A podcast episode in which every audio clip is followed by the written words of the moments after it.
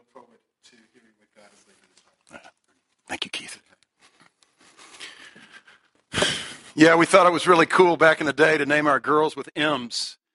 And uh, we have three M's, Morgan, Meredith, and Madison. And the older we get, uh, we call the uh, the last one by their names. We can't even remember it. But wow, what a Sunday. Back in the day, ninety-seven to two thousand one, we could only imagine what it would be like to actually be in a building. We were over at Unami Middle School, and our guys were getting lathered up in the morning, uh, setting up chairs, taking down chairs. Ken Merritt needed a bath uh, by the time service started. That was the day. And it's neat to be here to see what God has done in this church. Uh, great memories flooding my mind right now. I remember the first communion service I did when I was pastor. And I started with the, the cup first before the bread. And one of the elders, Bill Cruisen, looked at me and he said, uh, are you sure we're going to do it this way? And I said, Bill, we always do it this way. And uh, I remember our first Easter service. And, man, I was preaching Jesus. And he was on the cross. And I made the statement I said, and And he was on the cross, and the soldiers came, and, and they cut Jesus' legs off. And, uh, well, they broke his legs. But, man, I was I was into it. And people were taking notes. They'd never heard that before. They didn't know what scripture I was preaching from. And uh, I just want to thank Grace Community Church back in the day for hiring a, a rookie green pastor and the memories that we had together. Those were some sweet times. Grace Community Church, uh, Ann and I learned grace back in the day. We learned grace.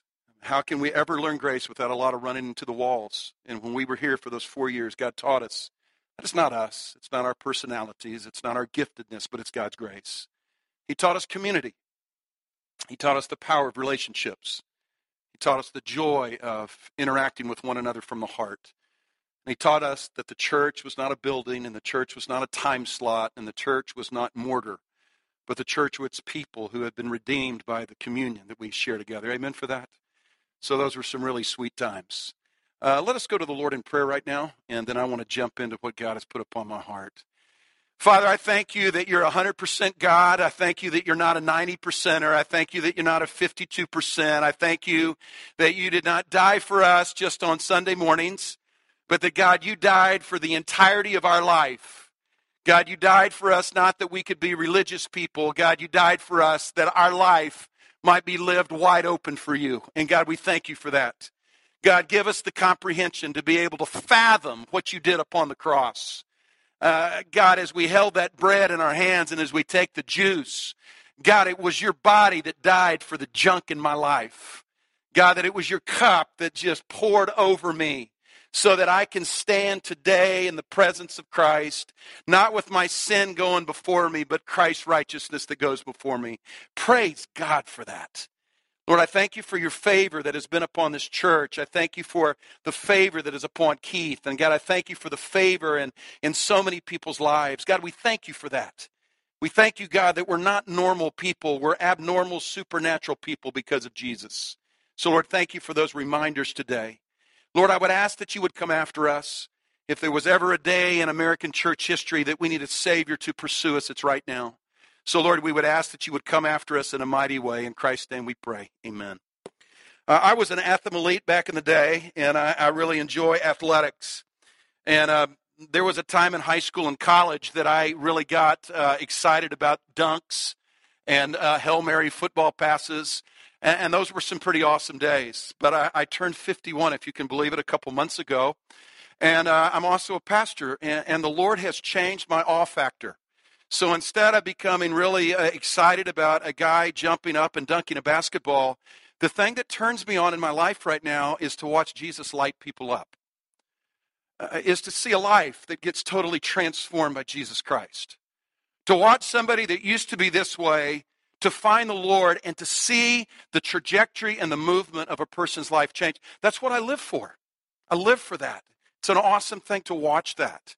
Um, the reality is, here's the, here's the punchline of my message today, is that Jesus Christ has come so that each of us might experience life and experience life to the fullness. Amen for that? But here's the deal. We cannot become who God wants us to be and God has for us to be on our own. We need other people engaging in our life. Let me say that again.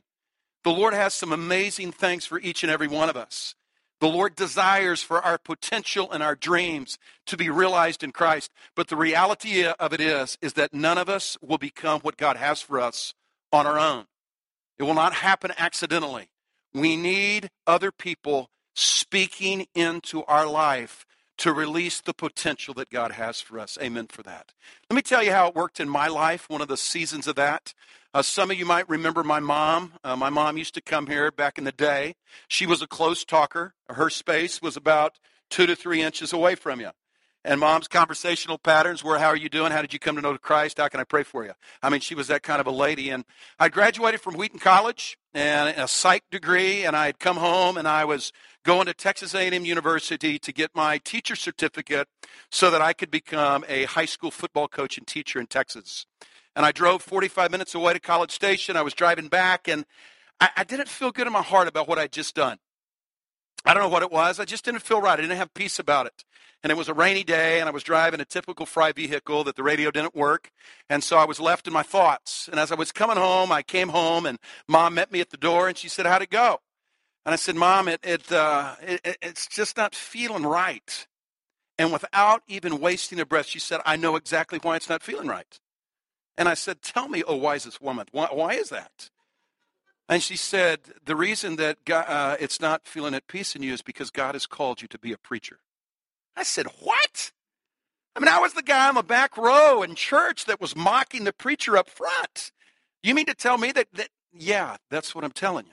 And I said, Mom, you're going to have to give me some reasons. And without missing a beat, it was like she was reading off a script. I kept looking at her to see where she was coming up with this. She said three things. She said, ever since you were little, you've had a heart for God.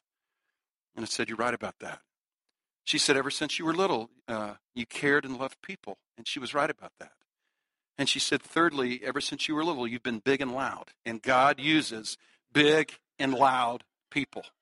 Now, church, here's what's amazing. Is Mom up to that point? I mean, she saw me when I was naked coming out of the womb. She saw me for twenty-three years prior to that. She had never mentioned this before. She never mentioned that before, and she has never, and we have never talked about it since. The power of a godly mother speaking into my life on that particular day forever changed the call of God upon my life. And I don't know why it was that day that Mom chose to speak into my life. But as a twenty-three-year-old, I picked up the phone the next day. I called Texas A and M, and I unenrolled there. I picked up the phone. That was back in the day when the phone was connected to the wall. And I called Dallas Theological Seminary, and I enrolled at D T S, and forever my, my, my life was changed. Amen for that. The power, the power of God speaking through a person into our life to change us at those particular moments. Is there an amen that's in the room today? It's what we want to talk about today. The title of today's message is called The Barnabas Effect. Turn in your Bibles to Acts chapter nine. The Barnabas Effect, releasing the potential of God in the lives of other people. The Barnabas Effect, releasing, releasing the potential of God in, in other people's lives. Acts chapter nine is a very, very dangerous chapter. It's a game changer. And what we're going to see in Acts chapter nine is God is on the move. And what we're going to see is the process by which God moves his people to accomplish God-given things. We're going to see the process of how God accomplishes his will in the lives of other people. Acts chapter nine begins with a religious Jewish fundamentalist. Do not be surprised about what's going on in the Middle East right now with ISIS. There's a lot of fear that's going on. It's always been there. And not only has it always been there, but God has always been on the move of taking the most fundamentalist and moving in their life right now. It did not surprise me at all if God were moving in the same way now that he was moving in Acts chapter nine. As I believe right now over there in Syria and Iraq that God is moving in the lives of one of those ISIS-oriented guys that we see on the film strips, that God is moving in the lives of our heart, because that's the kind of God that we have. Amen for that? God is not put off by the evil of our world. God triumphs over it, and God also allows us. Try to figure that one out. But in Acts chapter nine, God is going to win the heart of Saul. And he does it in such a God kind of a way. Saul is on the hoof. He is out to collect some Christians to put on his uh, his, tri- uh, his, his his ringer. And on the way there, God blinds him, grabs his heart, and a real, real interesting evangelistic uh, line there. He says, Saul, Saul, why are you persecuting me? And it forever changes Saul's life. Scales come off, Ananias gets the assignment of going back. Understand, we're moving really quickly. We're going to be in verses twenty-six to twenty-eight. Ananias comes back to him and, and is the mouthpiece to Saul and says, Saul, you are God's anointed instrument to carry out my work to the Gentiles. What a God that we have. If you're a youth that's here today and, and you're thinking you got to get religious and get righteous and get all that collar stuff in place for God to use you, God has an incredible capacity to use those people that are the least likely to accomplish great things for him. Amen for that? Who would have thought at that time that Saul would be the guy that would change his name to Paul, that would write more scripture than we have in the New Testament than anybody else? But that's the kind of God that we have. And so as soon as Saul gets converted, what does he do? He starts preaching. Can you imagine the headlines in the Chalfont-Doylestown area if something like that happened? Yeah, right. Probably us as the church would be the ones that would have the most, what? Reticence in believing it. And that's exactly what happens. Paul, Saul starts to preach. He starts to preach boldly. The Jews start to persecute him, which becomes somewhat of the theme there. And if Saul is going to have a platform, he's going to have to go back to the epicenter of the movement. He's going to have to go back to Jerusalem. And so let's pick up the story in verse twenty-six. And I want you to see what happens, and I want you to think about this through the lens of the spiritual dominoes. How, what is the domino that pushes Saul to become Paul to extend the kingdom? What is the domino that is pushed in this room? A Shirley Ann Fry who spoke into her son's life that forever changed the course of his life to, instead of being on the sidelines of a football field, to be standing in front of people around the world to share the gospel of Jesus Christ. How does that happen? I want you to see the movement of that. So Saul, let's pick up the story in verse twenty-six. When he, Saul, came to Jerusalem, he tried to join the disciples. Key word here, B U T, it's the contrast word, but they were all afraid of him, not believing that he was really a disciple. Not going to ask for a show of hands today, but how many would have been in that same camp? Uh, if we were to round up, it would be in the ninety percent. Most of us in here would have some key, verifiable objections to believing in this person, right? What's our next word? In the N I V, verse twenty-seven, what does it begin with? What's it begin in your, in your Bible? Contrast word again. Saul comes to the leaders of the early Christian church, and he tries to establish himself, but they were what? They were afraid. But now the other contours, but Barnabas took him and brought him to the apostles. He told them how Saul on his journey had seen the Lord and that the Lord had spoken to him, and how in Damascus he had preached fearlessly in the name of Jesus. When we stand with faith and is not put off by fear, there's an effect that happens to that. Look at verse twenty-eight, the effect. Look what happens, the Barnabas effect. When Barnabas stood on behalf of Paul, what's the word in twenty-eight? So. As a result, therefore, what happened? Saul stayed with them and moved about freely in Jerusalem, speaking boldly in the name of the Lord. Jump down to verse thirty-one. Then the church throughout Judea, Galilee, and Samaria enjoyed a time of peace. It was strengthened and it was encouraged by the Holy Spirit. It grew in numbers, living in the fear of the Lord. Why? Yeah, yeah, yeah, God's sovereign. God's sovereignty always passes through people to accomplish his will. Can I get an amen for that today in church? God is sovereign, and we believe totally in who he is. But God has chosen to choose people to be the instruments of the way that he moves in people's lives. God can get it done because God's God created the world in seven days without even using his hands, spoke things into being. God can do that because God is God. But God has chosen to use his people to be the means of making that happen. Are you ready for this? God has even chosen to limit his timetable in accomplishing things to wait for his people to be the instruments of getting those things accomplished. Now, that's a little different than how we think, isn't it? God, God, God, would you, would you, would you just clear up the Middle East still? Just wiggle your nose and make things happen. Like, just be God. Just do that. God doesn't do that. God has purposes that he uses his people to get them in alignment with God's will, and then he accomplishes that. Well, why is that? Because God chooses to share his glory with his people so that we can be a part of that. Wow. Wow. So I want to look at the Barnabas effect today. I want to look at the uniqueness of Barnabas. Get your pencils out, pens, uh, excuse me, iPads, whatever you use now. Six times in the book of Acts, we see Barnabas. And six times we see Barnabas. What is Barnabas doing? Barnabas is leading the movement of the early church. Acts chapter four. Just write these down. I would encourage you to go back and do some meditation on it. This has really been impactful to me. Acts chapter four. Acts chapter nine, where we are right now. Acts chapter eleven. Acts chapter thirteen. In two places in Acts chapter fifteen. Once again, Acts chapter four, the first time we hear of him. Acts chapter nine, where we are today. Acts chapter eleven, Acts chapter thirteen, and twice in Acts chapter fifteen, we see this man Barnabas that keeps showing up. Question is, why, why does one guy get a lot of the ink at the early start of the early church? Because the early church was an initial movement. And as an early movement begins to take place, and as an early movement is struggling with the challenges that could wipe that early movement out, you need somebody that is full of some unique attributes so that the movement will continue. Acts chapter eleven, twenty-five says the two unique attributes of Barnabas was that he was what? He was full of the Holy Spirit, and he was full of faith. He was full of the Holy Spirit, and he was full of faith. Said another way, Barnabas did not see life with his physical eyes.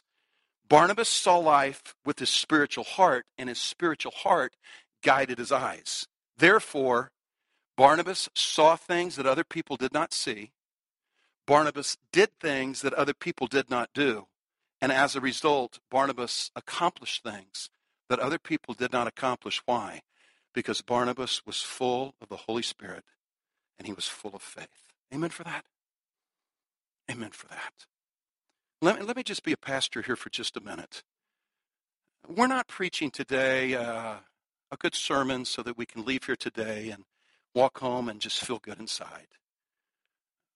We need encouragement. I, I need encouragement. My life and my family right now, we're at a critical juncture of our life. We're making some big decisions about our future, and we need people to speak into our life. I, I can't see my sin in my life.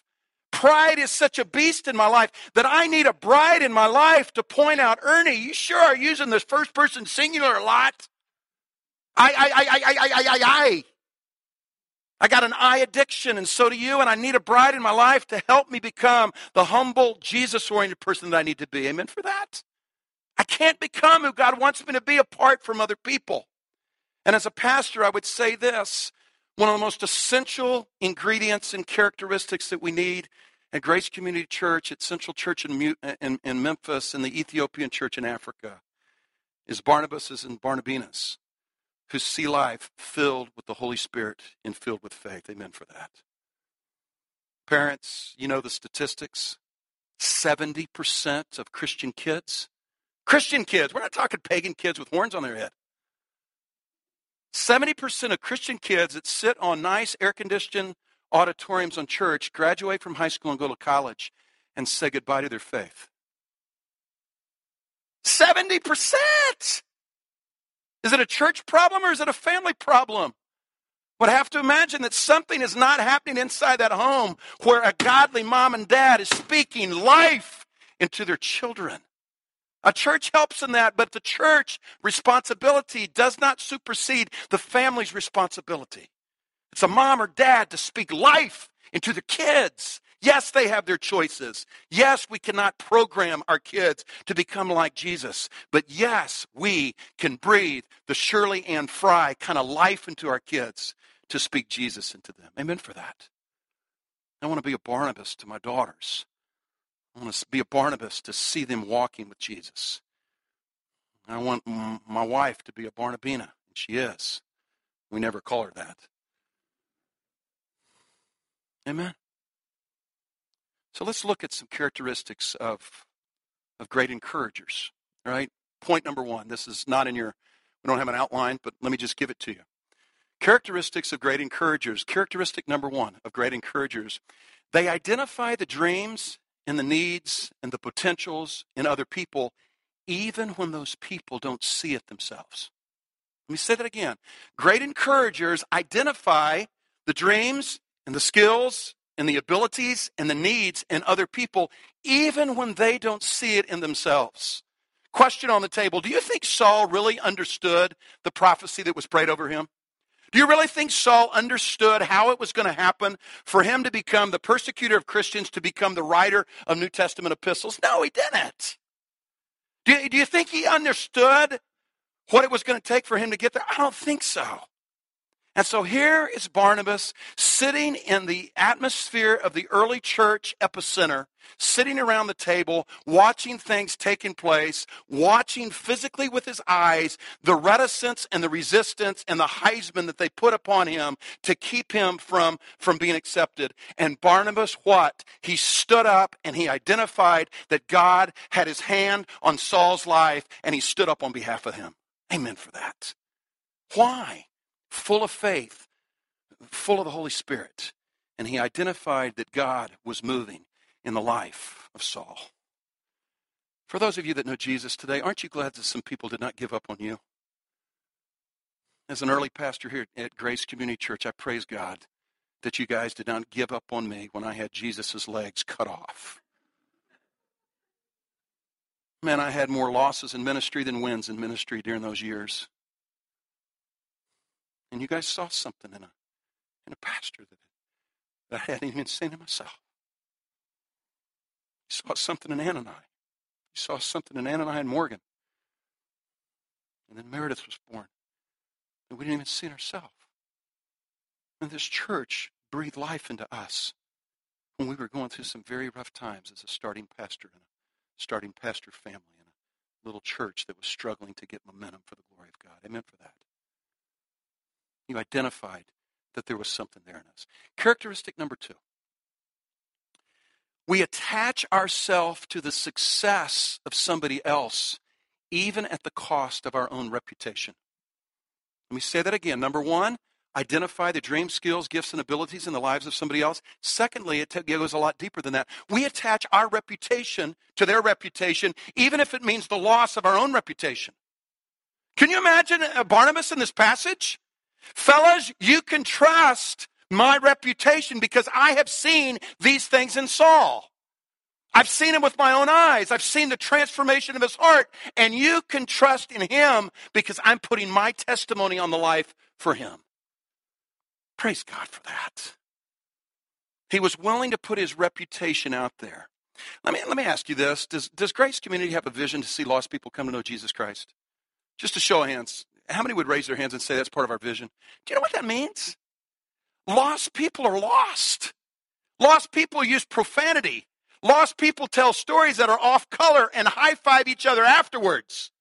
Lost people do things that lost people do. If we're going to see lost people come to know Jesus Christ, it's going to be some of us putting our reputation on the line to see others come to know Jesus Christ. We might even have to do a thing called associate with people that don't know the Lord. And when we do that, there will be people in the church that accuse us of what? Lowering and compromising our reputation on the sake of others. I- I'll be honest, I'm going to put my lot in with Jesus. You remember the reputation that went along with Jesus? What did they say about him? He was a friend of, a little bit louder, he was a friend of, and who hated that? The Pharisees hated that. Why doesn't he just hang out with us? We're the holy rollers. And Jesus put his reputation on the life for others. Let's just say it again. Jesus got himself killed for that kind of a reputation. Amen for that. Amen for that. Parents, you got some children right now that are not walking with Jesus. Engaged in some stuff that you're not all that excited about for them. You're still their parents. You still got to attach yourself to their life and be a willingness to lay your reputation on the line for the sake and the call of Jesus in your children's life. Amen for that. Thirdly, this is where it gets really interesting. Book of Acts. How many chapters are in the book of Acts? Anybody know? twenty-eight. The last time that we hear of Barnabas in the book of Acts is Acts chapter fifteen. Why is that? Third point. Identify the gifts, skills, and abilities in the lives of other people. Attach ourselves attach our reputation, attach our life to somebody else, even if it means what? Our reputation being lowered. Thirdly, release the potential of others, even if it means that their trajectory would rise above ours. Said another way, to release the potential of others, even if it means their ministry surpassing our own. You know why we don't hear of Barnabas after Acts chapter fifteen? Because Barnabas had raised up Paul to be the leader in the early church. He had discipled Paul, and he had spoken truth into Paul's life, and Paul had gifts that had been prophesied over him, that God raised him up, and he surpassed Barnabas. But Barnabas was the domino that God used for Saul and Paul to become who God had for him. Amen for that. In my line of work as pastors, we struggle with that last point. Now, I don't mind being an encourager to somebody that has lesser gifts than mine. But as soon as somebody has a little bit better speaking gift or a little bit better talent, we're, we're a little afraid of letting that person be on the rise. Why? Because that person's reputation might surpass my reputation, and people might be thinking that he's more anointed than I am. I'm telling you, us in the ministry, we have some sicknesses inside of us. That's why I love Barnabas. Is Barnabas saw the potential of God in somebody else called Paul, and he leveraged that even if it meant what? Paul carrying the headlines in the print. Wow. Wow. You got those three points? You got them? Any kind of physical response, a nod, an amen, a show of hands, objection, saliva, something, please. Can you preach those? Can you live those?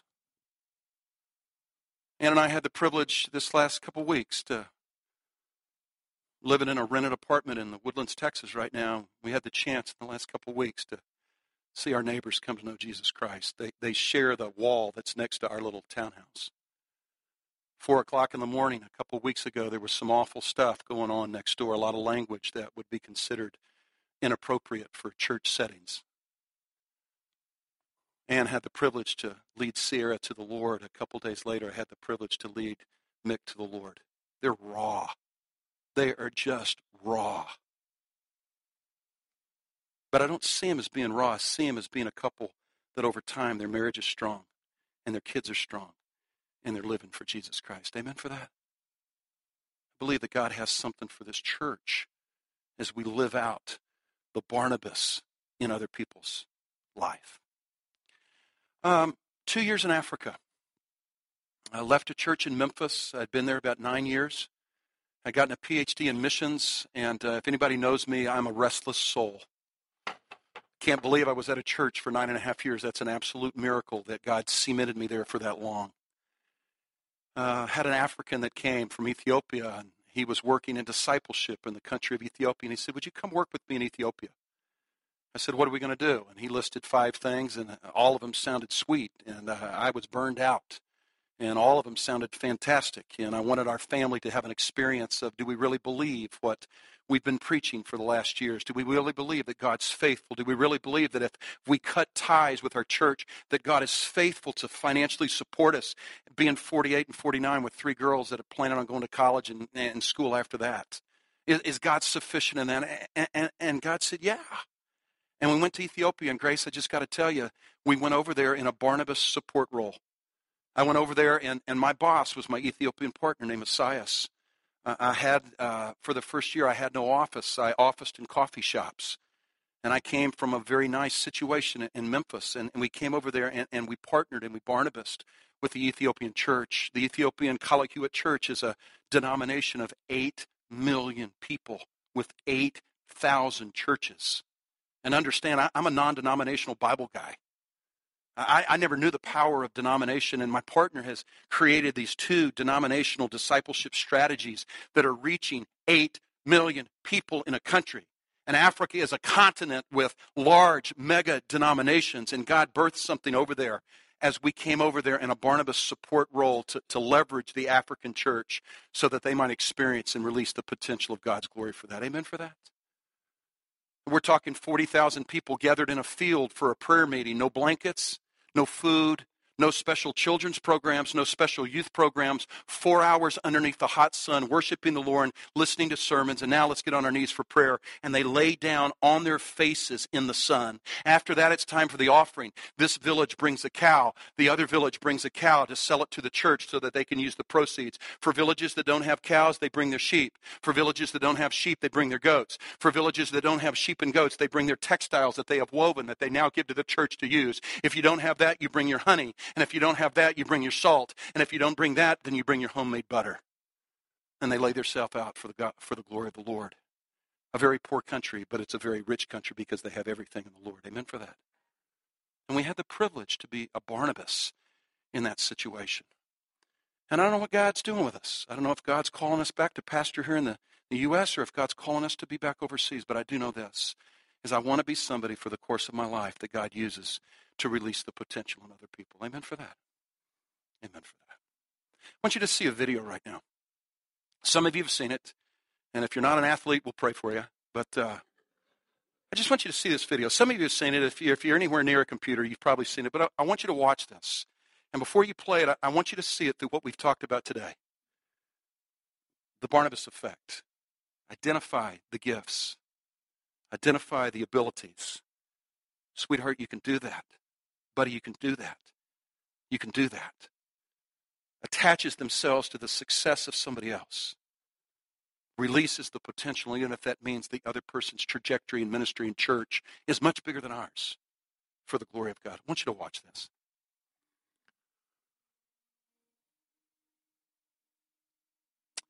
nineteen ninety-two Barcelona Olympics. nineteen ninety-two, yeah. World four hundred meter champion, Dennis Redmond from Great Britain. I was twenty-eight years of age, and I was watching that live. twenty-eight years old, I was in the middle of my athletic awe stage, and I remember watching that. Guy falls down. This guy starts coming out of the stands. Who's this guy coming out of the stands? This is the Olympics. Nobody does that. He hops on the field. They let him hop on the field. He grabs this dude, throws him over the shoulder, and I'm watching it as an athlete, and some slow rollers out of the East start forming.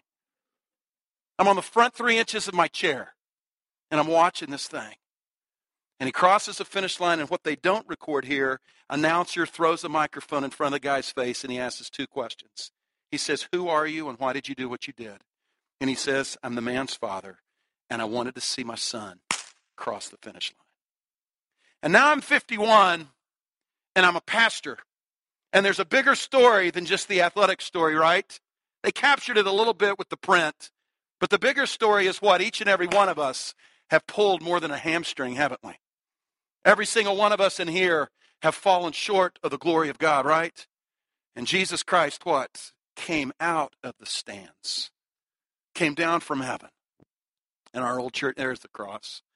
And put himself on the cross and picked us up so that we might cross the finish line. In light of our message today, Jesus has Barnabased us. And because Jesus has Barnabased us, he has given us the strength to what? To Barnabas other people. Amen for that. A couple questions, and then we're going to go to prayer and fall on our face in front of the Lord. Who has been your Barnabas? Who has been there for you? Who has spoken into your life? When you didn't even know you had anything, or if you had something, you'd fallen away, or you came to a season of your life that became broken. Came to a season of your life that you haven't heard from the Lord in a while. Who was it that that, that spoke life back into you? Who was it that was full of the Holy Spirit and full of faith and said, I believe in you. I believe in you. Let's give you a shot. And I know your story, and I'll give you a shot anyway. Who's done that for you? Can you just rehearse that in your mind right now? For many of you, it will be Pastor Keith, who, he and his bride, who've come alongside you at some dark moments of your life. He's been there for you. For many of you, it's it's mom or dad. My dad's eighty-five right now. He's got about a forty-five second memory loop. But every time I'm with him, he looks me in the face and says, son, I'm proud of you. And then he knocks on the window when I drop him off.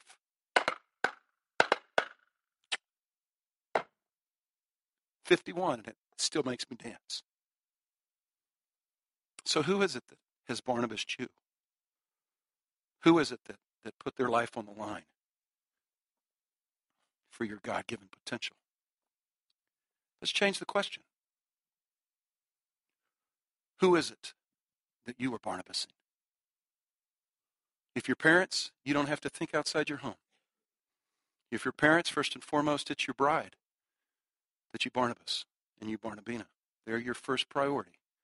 After your wife and your home, it's your children, that they may walk with Jesus Christ and they might enjoy the fullness of that, and that you might be a parent who is breathing the fire of God and of Jesus into your child's life. So God has put there. It might be the people that you're associated, where you live, your neighbors that are around you, the, the people that you associate with. Well, I mean, you just don't know my neighbors. That's probably what they say about you, too. You don't know my neighbor. Well, let me just ask this question, if you'll let me. And I'm the preacher and I control it, so let me just ask it. What kind of reputation do you have with your mouth? Are you full of the fire of God? Are you full of faith? Do you see those situations from the perspective of a biblical optimist? A biblical optimist that is full of what? The resurrection power of Jesus on the cross, and therefore that controls the way you look at your circumstances? Or are you an earth-oriented person that sees things from the circumstance? And if you are like that, you will miss the power of God in all circumstances. Or you see somebody that, that sees and complains about the reality. Anybody can complain. Anybody can see the reality of it. But are you seeing somebody that sees the Jesus-oriented dimension of life? Amen for that. Amen for that. I want to be that. I want to be one of those. I want to be that kind of a father. I want to be that kind of a husband. I want to be that kind of a man. Not a pastor, but a man that brings the dead to life.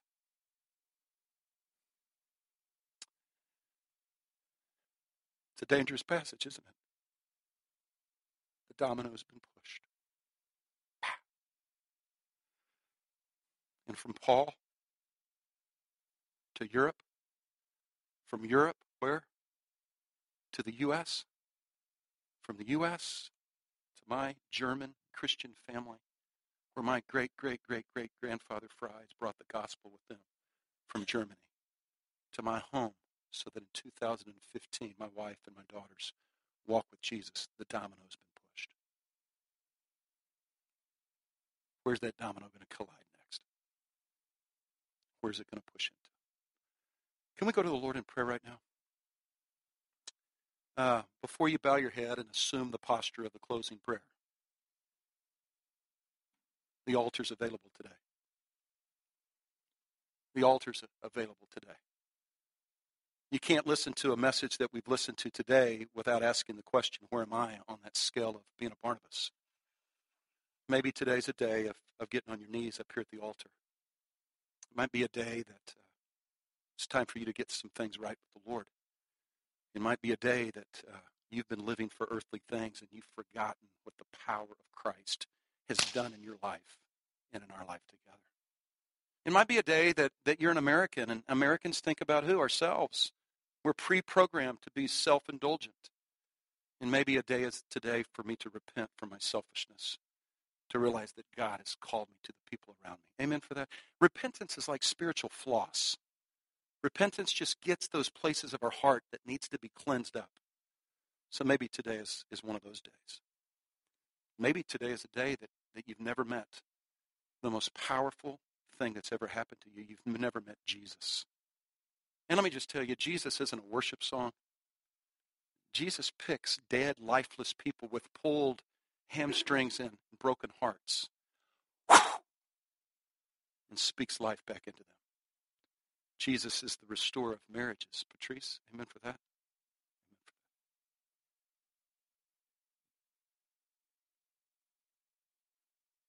My mom died, and we miss her. I miss that woman's coffee breath. She's in heaven. I'm going to see her. And before I see her again, I want to be able to have something to say to her when I get to heaven. Because there's two conversations I'm going to have when I get to heaven. The first one's going to be Jesus, and the second one's going to be with my mom. It might be the other way around. She's going to ask me what she always asks me. Are you selling out for the Lord?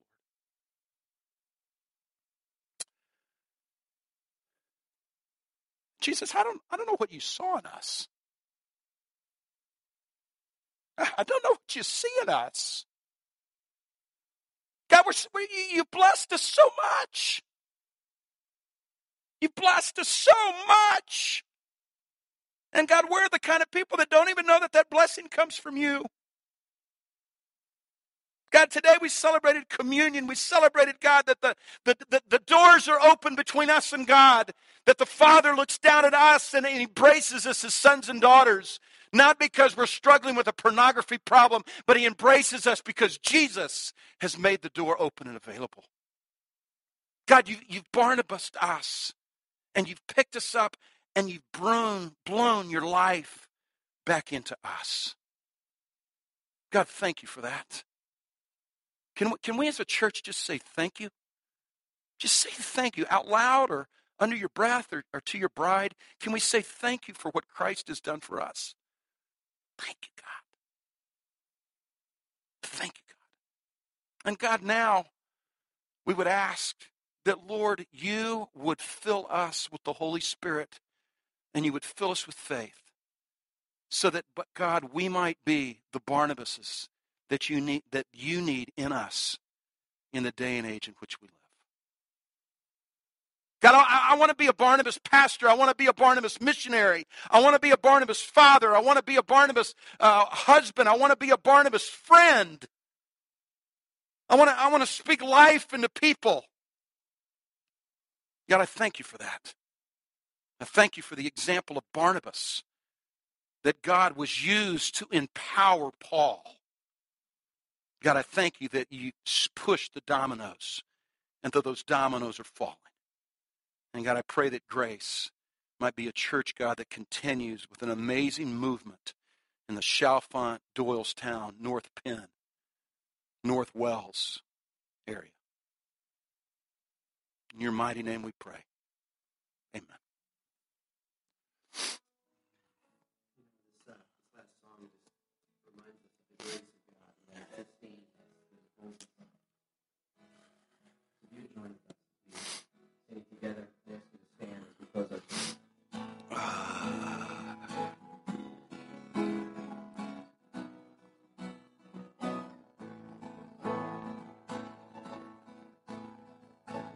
Who breaks the power of sin and darkness? Whose life's mighty and so much stronger? The King of glory, the King above all things.